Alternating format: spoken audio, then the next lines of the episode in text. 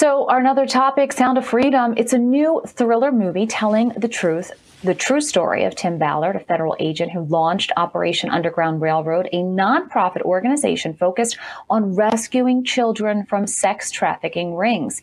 The film has been the talk of the town due to the controversy surrounding it and its unprecedented box office performance. It had been owned by Disney through its acquisition of 20th Century Fox, but passed it up.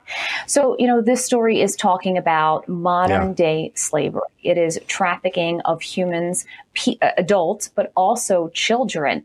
And so, honestly, you know, this is a story that should not be politicized. You know, there are no political parties when it comes to saving people, especially children. So, from the outside looking in, have you been able to find out anything more about uh, this particular story? Yeah, it's an interesting one. I wasn't really aware of it until you mentioned it because I went to go see Indiana Jones compared to The Sound of Freedom, Veronica. But having said that, um, the issue that uh, I noticed was that Sound of Freedom actually beat Indiana Jones at the box office. It was 14 million in the opening weekend compared to 11. So maybe Disney looks at that and says, uh oh. But it is important to note because has to be a bit of a fact check about the Disney angle to this story. Um, of course, Disney did not uh, um, uh, give this a green light. This came through the 20th Century Fox acquisition, and then they, of course, passed it up. But that is the program for now, of course.